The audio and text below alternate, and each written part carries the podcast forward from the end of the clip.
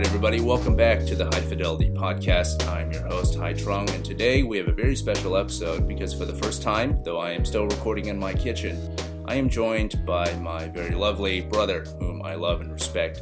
And the reason for that is that uh, this penultimate episode of our season talks about how, for the longest time, I thought that Tony Robbins ruined my life and our family's life because he turned my dad into something and someone uh, that was very catastrophic in our lives. But as I've learned over the past uh, 20 some odd, almost 30 years now, that life is much more complex than that. And that he alone was not the catalyst that transformed this person. There's a lot of other factors, and ultimately, we're all human. So, to provide a more nuanced and fuller picture of what all this looked like, uh, my brother has volunteered to come onto the show today to talk from his perspective. And so before we get started, why don't you introduce yourself? Hi, my name is Huang Trong, and I'm glad to be here on this podcast. Um, pretty much, I'm here to, to kind of like dispel all the mysteries and all the questions that we had growing up. And I hope this conversation kind of shed some light on the complexities of the person that was our father. Absolutely. I'm, I'm really getting interested in uh, talking about that. But before we get into talking about dad, you know, our relationship as brothers is one that has really evolved over the years. I mean, growing up, mom had to work a lot of the time, and dad kind of left the picture when we were pretty young. And so for a long time, my standard of masculinity, my standard of what it was to be cool for all of the latest and greatest stuff was really based off of you. It's based on what you and your friends did. It's based on, um, you know, the things I got exposed to when I was kind of hanging out with you and your buddies. And so for you, what was it like kind of being the, the older brother in a household where, you know, dad was not in a, in the picture for a while? Um, pretty difficult because honestly, I was lost myself. I had no idea what it was like to be a man, had no idea how to do the stuff that like you you would expect your father to kind of teach you how to do, like tie a tie, ride a bike. I mean, I didn't learn how to ride a bike until I was like 12 or 13, um, and that was through somebody you know loaning me their bike and pushing me off of it. um, it was you know it was a challenge. Um, I had thankfully a lot of friends and uh, my friends' dads who kind of helped fill the gap um, this is before the internet was kind of like the, the father to most kids these days, where you can go and look up stuff on Wikipedia or whatever. Hmm. Um, my best friend's dad back then, um, he's the one who taught me how to tie a tie uh, during my, my junior high graduation. Um, and then, you know, throughout the years, just kind of learn all those things. And trying to be a role model for, for you was kind of difficult because, like, I wasn't even quite sure what I was doing myself. Um, I had friends who kind of set up a template for me to kind of follow, but at the same time, like it never felt like my own, you know, and that didn't come to many years later until like my, my mid to late 20s. I appreciate you sharing that because I, I certainly did not know, and I didn't have a language for it either. I think we were all trying to figure out what we were supposed to be and how we were supposed to be it, uh, and what the proper way was. And, you know, I didn't have a vocabulary to come to you and say, hey, um, I'm getting bullied by these kids because I'm being treated as different, even though I look like them. What the hell am I supposed to do? And so I looked to the different friendships that you had and the ways that you got along with folks. And honestly, some of the ways that I emulated you and your friends, along with what I emulated of the kids around me, even though I did get bullied a ton, um, it kind of helped me survive my childhood, you know. Um, had I not had some of these things, like I remember when uh, you know the EDM scene was very nascent, mm-hmm. and the parachute pants were real big, and the shoes with the bubble in them, and the whole thing. Uh, you were learning how to do the uh, the lights with the figure eights and all mm-hmm. that stuff, um, and so I emulated that. And for sixth grade, at least for like a month, I was like kind of cool because I was like the first dude that was doing it because all the other kids uh, older siblings were already doing that stuff and going to the parties. Mm-hmm. I wasn't saying that I was going to the party, but I could at least do the things that people were doing at these parties. Mm-hmm. Um, so I'm, I'm very thankful for that. And so, tell me a little bit about you know what was it like navigating the 20s and 30s because a lot of what I've talked about in the podcast so far kind of have these little nuggets of what I did, mistakes I made, um, whether grandiose or small. Um, what were some of these lessons that you learned in your 20s? Oof, that would take a long time. I mean, just just like, small steps. I know. Yeah. Um, much like you, I had my own journey to kind of figure out throughout time. Um, just to kind of keep things short. Um, I also kind of struggled to find out my own personal identity, who I was, what I wanted to be. Um, I had a group of friends, and hey, you know, during that time, I loved them to death, but I never felt like it was a fit based on like our interests and like our values and what we wanted for ourselves. And it took me many years. It wasn't until like my late 30s when I kind of had this awakening moment. Like at that time, I was working full time, felt like I was going through dead end job to dead end job. And I kind of woke up and said, like, you know what? I'm sick and tired of this. I'm going to go back to college. I'm going to get the job I want. I want to do all these things I want to do. And during that time, I also realized that I needed to surround myself with people to kind of inspire and lead the way for me in a sense. And uh, thankfully, those things kind of fell into place. You know, like when I decided to go back to school, I met some awesome friends. Um, not at school, but like, you know, it's kind of like a side correlation, I guess. Um, but these people, you know, had the kind of values and, and things that I wanted. And they kind of inspired me to become better, or push myself to be better. And, you know, that journey of self improvement just kind of like spoke to the kind of person I wanted to be, grew more confident in the kind of person and ideals that I wanted to kind of set out. And I was, for the first time in my life, I wasn't afraid to say no to things that I didn't want to do and be more courageous in pursuing the things I wanted. And I think that's kind of helped shape the person who I was and who I want to be as a role model to not just like to you or whoever, but to like anyone who is seeking kind of help, you know? I think that's a great point. You know, for me, as soon as I got into college, I originally went to college wanting to be an English teacher. Mm-hmm. And the only reason I wanted to do that was I had a father figure of a English teacher, kind of like Robin Williams in the Dead Poet Society. You want to stand up on a table and say, "Oh, Captain, my Captain." I wanted to learn how to break dance and start a club in school because that was an outlet for me uh, to build up my self-esteem. That guy, along with my band teacher, was kind of like a replacement for dad for a long time. I mean, I'm in school for a long time. If I'm not at school, I'm you know working it in and out, and if I'm not working it in and out, I'm at home, kind of watching grandma and just doing doing the teenager thing and you know the the things that I ended up doing into my early 20s and even into my mid to late 20s myself was really just an amalgam and a carryover of a lot of those types of behaviors. And what I didn't learn until I also hit my 30s was that some of these things don't carry on forever, or sometimes they have to evolve and change.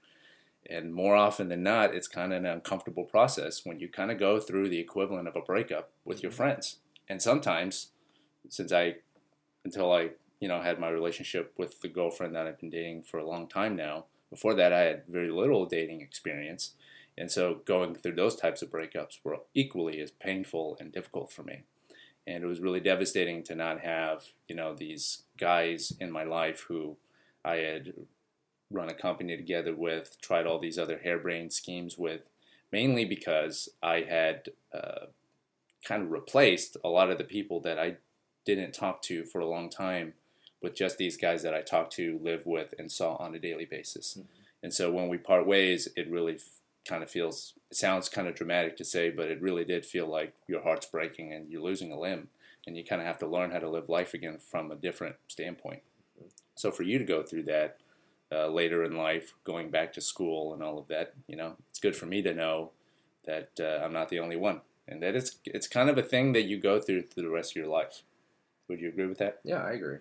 Definitely. I mean, you're always going to like if you're the kind of person who wants to grow and learn, like you're always going to be constantly changing and evolving. And sometimes that also means your relationships will also change and evolve. Um, who you are today is definitely not who you were 10, 15 years ago. And I definitely am not that person anymore. Yeah, I'd agree with that. Uh, so moving on, now getting into the the meat of today's episode. You know, for me, it I have this fractured relationship with Tony Robbins and the other people that are like him, uh, mainly because outside of Dad and the whole Tony Robbins thing, I found myself repeating history by being part of a pyramid scheme myself when I was 18 or 19, and I already talked about that in another episode. But instead of Tony Robbins, they were saying, you know, to listen to Zig Ziglar and Jim Rohn and all of that. And empirically, there's nothing empirically wrong with the way that guy, these guys talk. It's just when used for evil, they, they could take you down this kind of uh, pipeline. But to kind of talk with you as my brother about the way I saw it was that I recall Dad trying a lot of harebrained business schemes that often didn't work. Or maybe they worked for a little while and then they failed dramatically, and that he couldn't handle the failure very well. And so that manifested into, you know, taking it out on us or taking it out on our mom or uh, borrowing money from all these seedy characters that he had kind of met along the way through his time um, frequenting casinos and whatnot. And uh, it, it just left a really negative taste in my mouth whenever I thought about Tony Robbins because I remember this, and correct me if I'm wrong, but I remember this series of books on tape. I think it was five or six different volumes of books on tape. And I just recall dad listening to them all the time. I remember when I was helping mom move from one uh, place to the next, I found this little sheet of paper and it had all of dad's aliases that he had uh, developed over the times. I think largely because all of that ended up getting attached to mom anyway for mm-hmm. credit purposes. And I think five or six of his surnames uh, actually were different uh, permutations of a Tony Robbins type name. Yeah. so what, what's your thought on that? Am I right on that? What's your what's your perspective on all of that? Um, it's kind of difficult to say because like it like I obviously being a bit older than you, like I was exposed to that a lot earlier on than, than you were, and I have like more I guess vivid memories of how that all came to be. Um, you know, this know, I'm trying to try to keep the story concise, but essentially like what happened with dad was dad was the kind of person who wanted greatness for himself. Um, as far as I can remember, that's that's all he ever talked about was how one day he was going to be a great man, and I didn't know what that meant until much later but essentially, he he always felt like people always looked down on him, and he wanted to get respect. And I don't know, it's just like in the movies, he wanted to be a made man, right? Um, didn't want to work for anybody, wanted like all the success for himself. And what happened was like one day when he was at home, he saw an infomercial, and it was for Tony Robbins for his you know, powerful 12 day or whatever like step program. Some kind of mastery. Personal power, right? Personal power. It was like all these collection of tapes. Right. Um, and he convinced mom to buy it. And every single day, uh, in the house, in the car, uh, everywhere that we were, he would have this tape on constantly. Like I remember as a kid in our Cadillac and growing up, this tape would be running day in, day out. Um, and he would do these journal logs and everything. And mom, being the loving wife, wanted to support him on this. And he took these things and and he just kept talking about it. And he even like forced me and mom into these programs as well. No shit. Yeah, I had no he, idea. As a kid, like he he would constantly like you know make me write these like goal journals and. Hmm stuff like that. And it's cr- crazy for a kid who was in the third or fourth grade at the time to to have to do these personal things. business yeah, mastery. like I have no idea like what it what it was, right? And um, you know, it was just like like I said, it was this goal of his to that inspired him to keep doing all these things. And as far as like all his harebrained schemes and all that, I think it just kind of fell because like it was so personal power, if anything, gave him the confidence to believe in himself. But dad is a very impatient guy, and he was constantly looking for shortcuts. You know, um, you know, over over time, at least through my personal experience and maybe through yours even, that there's no shortcut for hard work, right? Like even even the greatest minds still had to work hard to get to where they're they're at. But dad wanted to kind of always skip that step, you know. Um, his goal was to kind of launch a business as fast as possible and just you know get to the to the meat of things. But you know that that's what led to the casinos and all these other things. Like honestly, he was a brilliant guy at horse racing. You know, like he taught me a lot of things that he knew, and you know, funny enough, just recently I was able to, to show that to my friends how that worked, and you know, and and he was good at it, except for his ego, and his ego is what got him in trouble.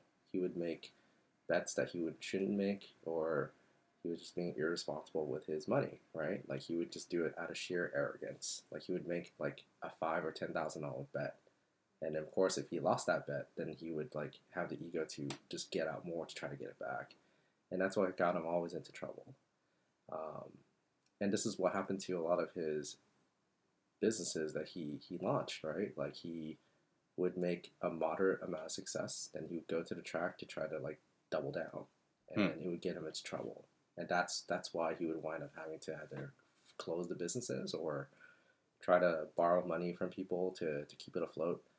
You know, the financial aspect was always a struggle for him, and it always frustrated him. And whenever he was backed into a corner, that's when a lot of the family drama came out of. You know, the fights with mom because like she, he would get angry at her for not covering his failure. You know, um, he'd get snappy with me or you because like he was just irritated that things weren't going well. You know, and he was just that kind of guy. Um, and it was very hard to understand this mentality until many years later when when I had the opportunity to live with him. And of course that that came with its own personal cost. Right.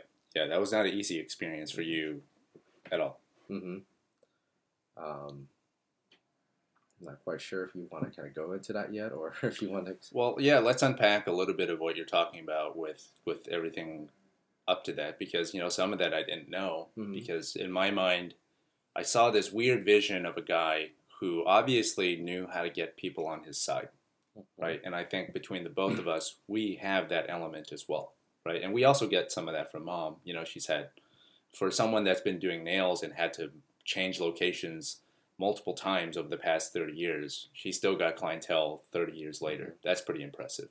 But on the dad side of things, he has this sense of making you feel excitement and wonder and just saying, fuck it.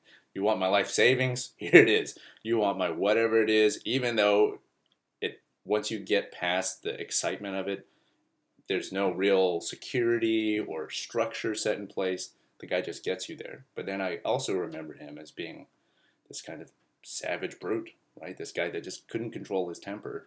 And I was terrified, right? I was terrified for you. I was terrified for me. I was terrified for mom.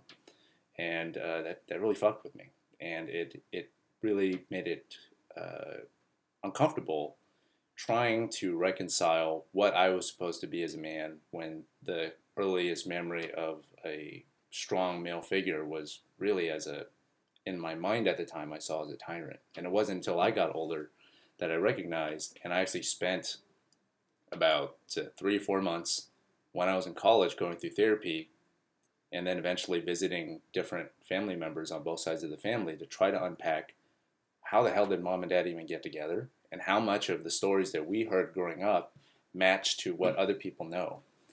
And you know what the most disappointing thing was is that, you know, I talked to dad's older brother, I talked to relatives in Florida, I talked to a relative in San Francisco, and nobody had the same story. And that was so disappointing to me because I couldn't match anything up. Is that everybody had a different version of what that life looked like. And it's taken me until now to be willing to just accept that sometimes that's the only truth you have access to. Mm-hmm. There's what I lived through and saw, what you lived through and saw, and what mom lived through and saw, and then what dad saw. Mm-hmm. And that's you know there there maybe there isn't going to be a absolute uh, truth that I'm going to find. And so for him, for me to go through a lot of the and do a lot of the things that he did, I was always terrified that there was going to be some kind of switch that just immediately turns on, and then I just turn into him, right? If I was in a relationship, I was going to start cheating. If I lost my temper, I would actually hit somebody. If I uh, made a bad financial decision, then you know I'd be bankrupt in like six months, or I'd end up owing money to some seedy people, and then you and mom wouldn't hear from me again because I didn't manage it right. Um, and so for me to to hear now that you know he was a guy that had these flashes of brilliance, but honestly wanted to take a shortcut, that kind of explains a lot, right? And between you and me, I don't think we've done a whole lot of that because we've had to learn the hard way that uh, unless you choose to run away and change your name, you have to deal with the consequences of taking those shortcuts. Mhm. You have to deal with the consequences of hurting people and uh, taking things from them and not committing to your promises. So, I mean, having you you can talk about uh, the the time that you live with dad if you feel comfortable with it, and if not, you can kind of just give us the broad strokes of you know how did the time living with him shape your experience through the rest of your twenties? Because I've always wondered that, you Mhm. know, because when you came back, we had we had changed so much, even though it had been two years. Um, yeah, I. It's not. It's not a secret that I, I've ever held or anything. I mean, I prefer not to talk about it a lot of times because totally I don't fine. feel like it's a necessary story. But it's something that that I think I don't mind sharing at all. Um, Yeah. So to kind of give some context uh, about how this opportunity came to be, um, I was 19 or 20 at the time. I can't remember, but I do remember it was before my early 20s Yeah. um, mom and I had a falling out. Uh, we had disagreed about how I should live my life at the time. Um, you know, there was this expectation where, you know, at that time I was helping support the family and everything. We're all struggling, right? Right. Um, and at the time, um, mom wasn't quite sure how to support me wanting to go back to school because I felt like I couldn't succeed in school unless I concentrated on full time Right. but she needed me to work too. Right. And at the time, I just didn't feel like I had it in me to do both. Sure. So we had this argument, um, ongoing for several months, and it wasn't until one day, Dad and her were talking. I don't know how that conversation came to be. I'm not sure. Either. But one day, like, it came out of the blue, and mom came up to me and said, maybe you should consider talking to your father. And I was like, why? Yeah.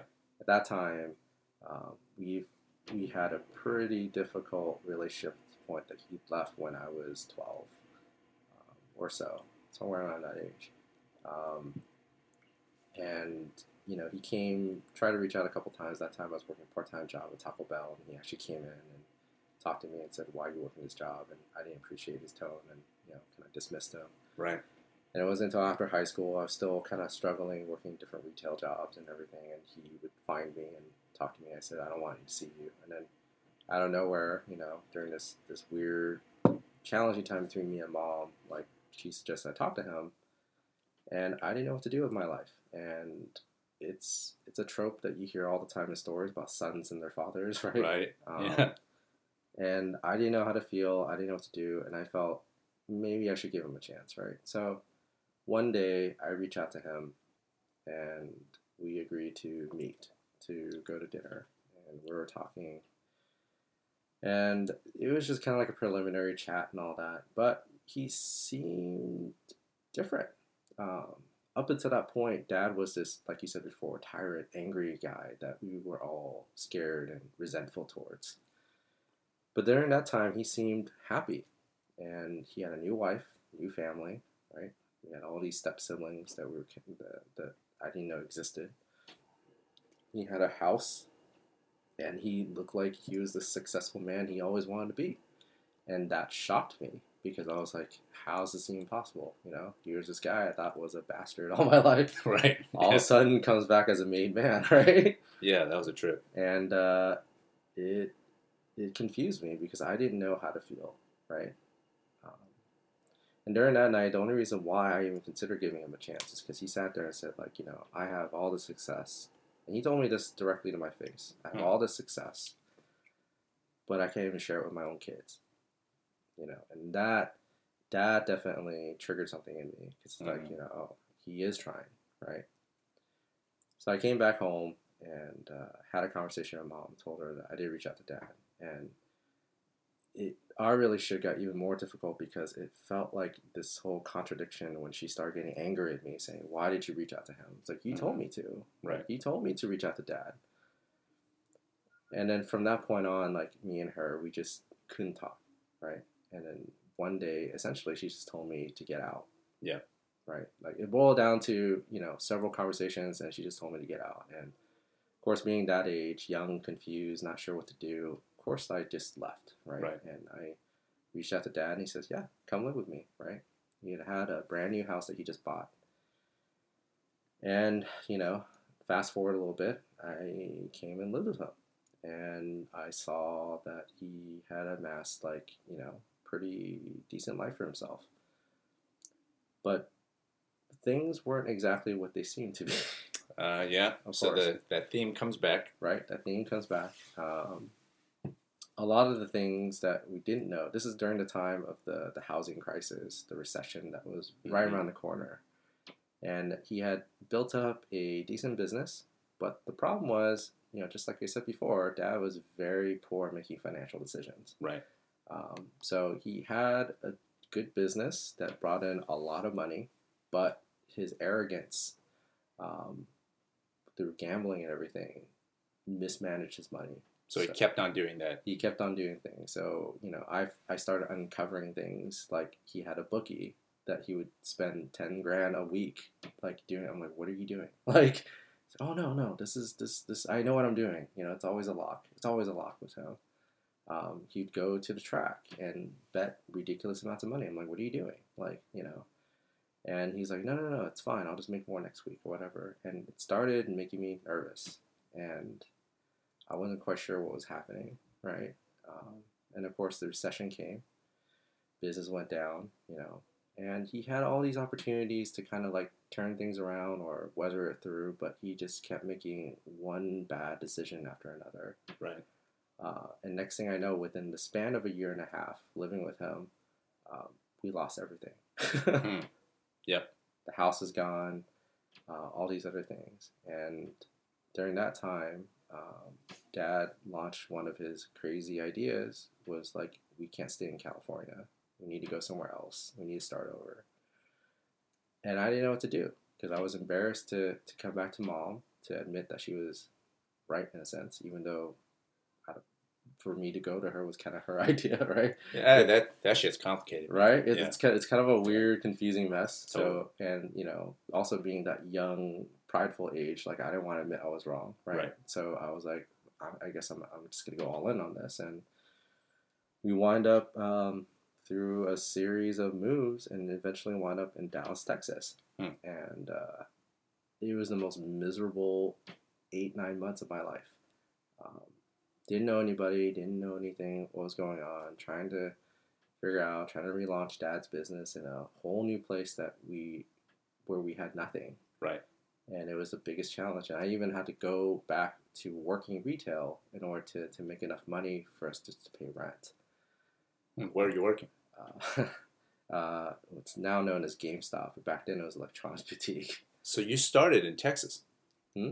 Over there. Uh, no, that was my second time working for GameStop. Ah. Yeah, first time was in high school. Got Second time was afterwards, and picked up a small job just to try to pay the bills. Got it. Um, didn't do so well because you know Texas is you know it's during the middle of a recession, right? Right. And it's in the middle of nowhere in Texas. I mean, we're in Dallas, but Dallas is a huge place, and Yeah. not many people went to that mall. Right. So like, yeah, there was a struggle, challenge, and then eventually, you know, we burned through a lot of things. Dad started getting desperate because we weren't making enough money, Mm-hmm. and then he started using my credit because his credit was bad. He had several bankruptcies on his rap sheet, um, and I naively signed away my own identity. And next thing I know, I was, you know, thirty grand in debt and uh, owed the IRS a good fifteen thousand dollars Yeah. after everything was said and done. Um, you know, I won't get into too many details about how that all happened, but essentially, you know, I let Dad kind of take free reign on the thing, trusting him to to rebuild this business because, like, hey, he did it before, right? Right. And I was one of those guys that you were saying that he was able to talk into. Um, it's because he was very good at kind of appealing to your sense of adventure, Yeah. I guess. Right? He he was really good at selling the vision, right? Um, and he was a great salesman. Yeah. But the problem was like he just didn't know how to have a plan that was sustainable Right. it was always a challenge for him.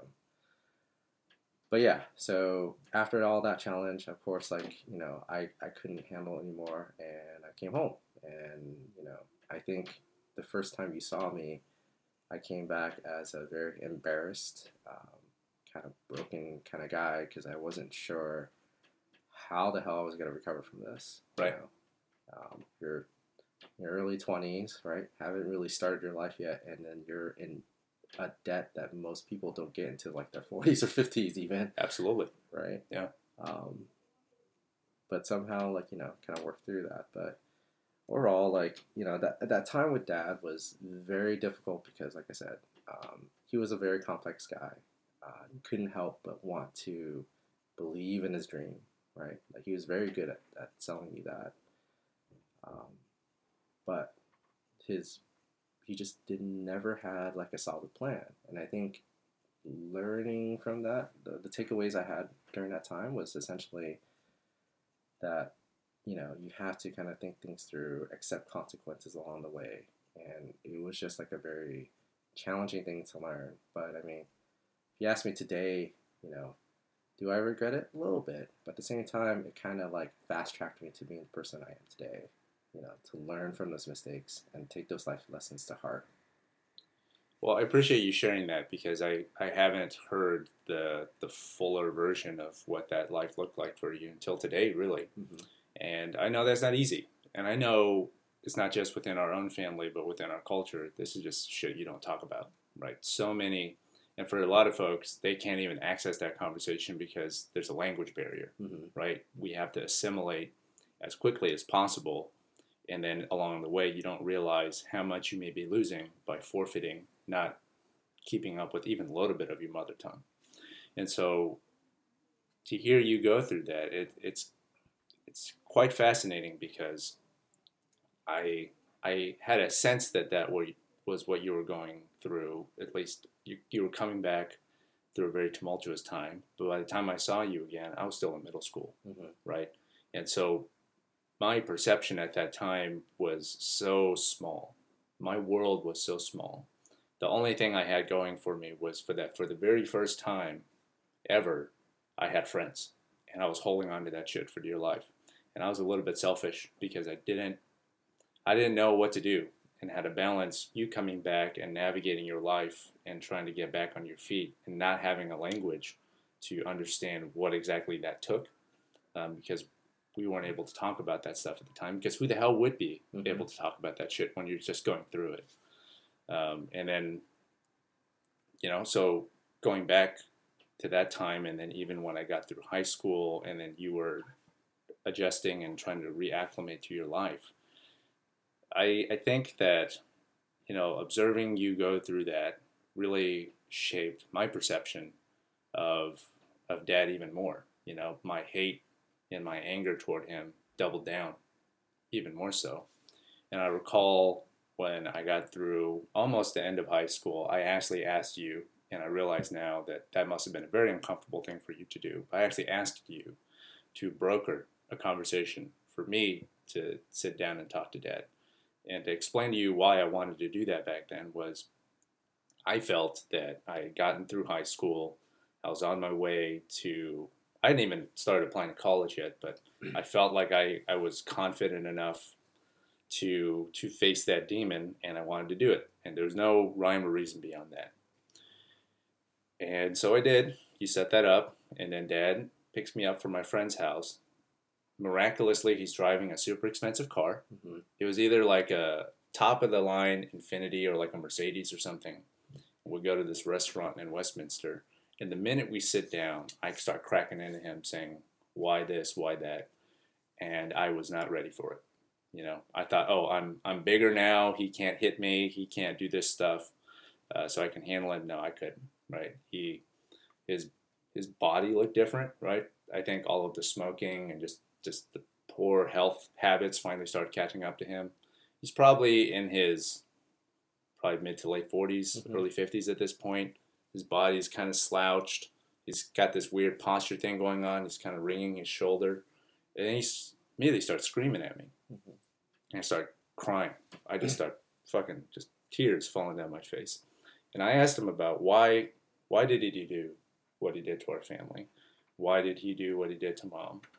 Um, and why did he do what he did to you? And immediately he clapped back and said, "You have no idea what I've been through Um, how dare you, you know, ask me those things? Those are things that happen between adults. You're still a child. You have no right. And long story short, he shared with me a very small anecdote about saying when he was growing up with Bà Nội, and for those that don't speak Vietnamese, that's our grandmother on our dad's side, she uh, essentially favored other children other than dad, mm-hmm. and that he was always kind of an outsider. Like his older brother was a star child, his sister was you know more favored than him, his half siblings were more favored than him, and he was kind of like a, a rough guy uh, who had to figure it out on his own in Vietnam. And that's why he was who he was. And, you know, he was saying that I'm, he was very unapologetic about it, but you, that was the reasoning. That's as far as we got. And then afterward, he dropped me off, and I was still kind of adju- adjusting and trying to process everything that had happened that day.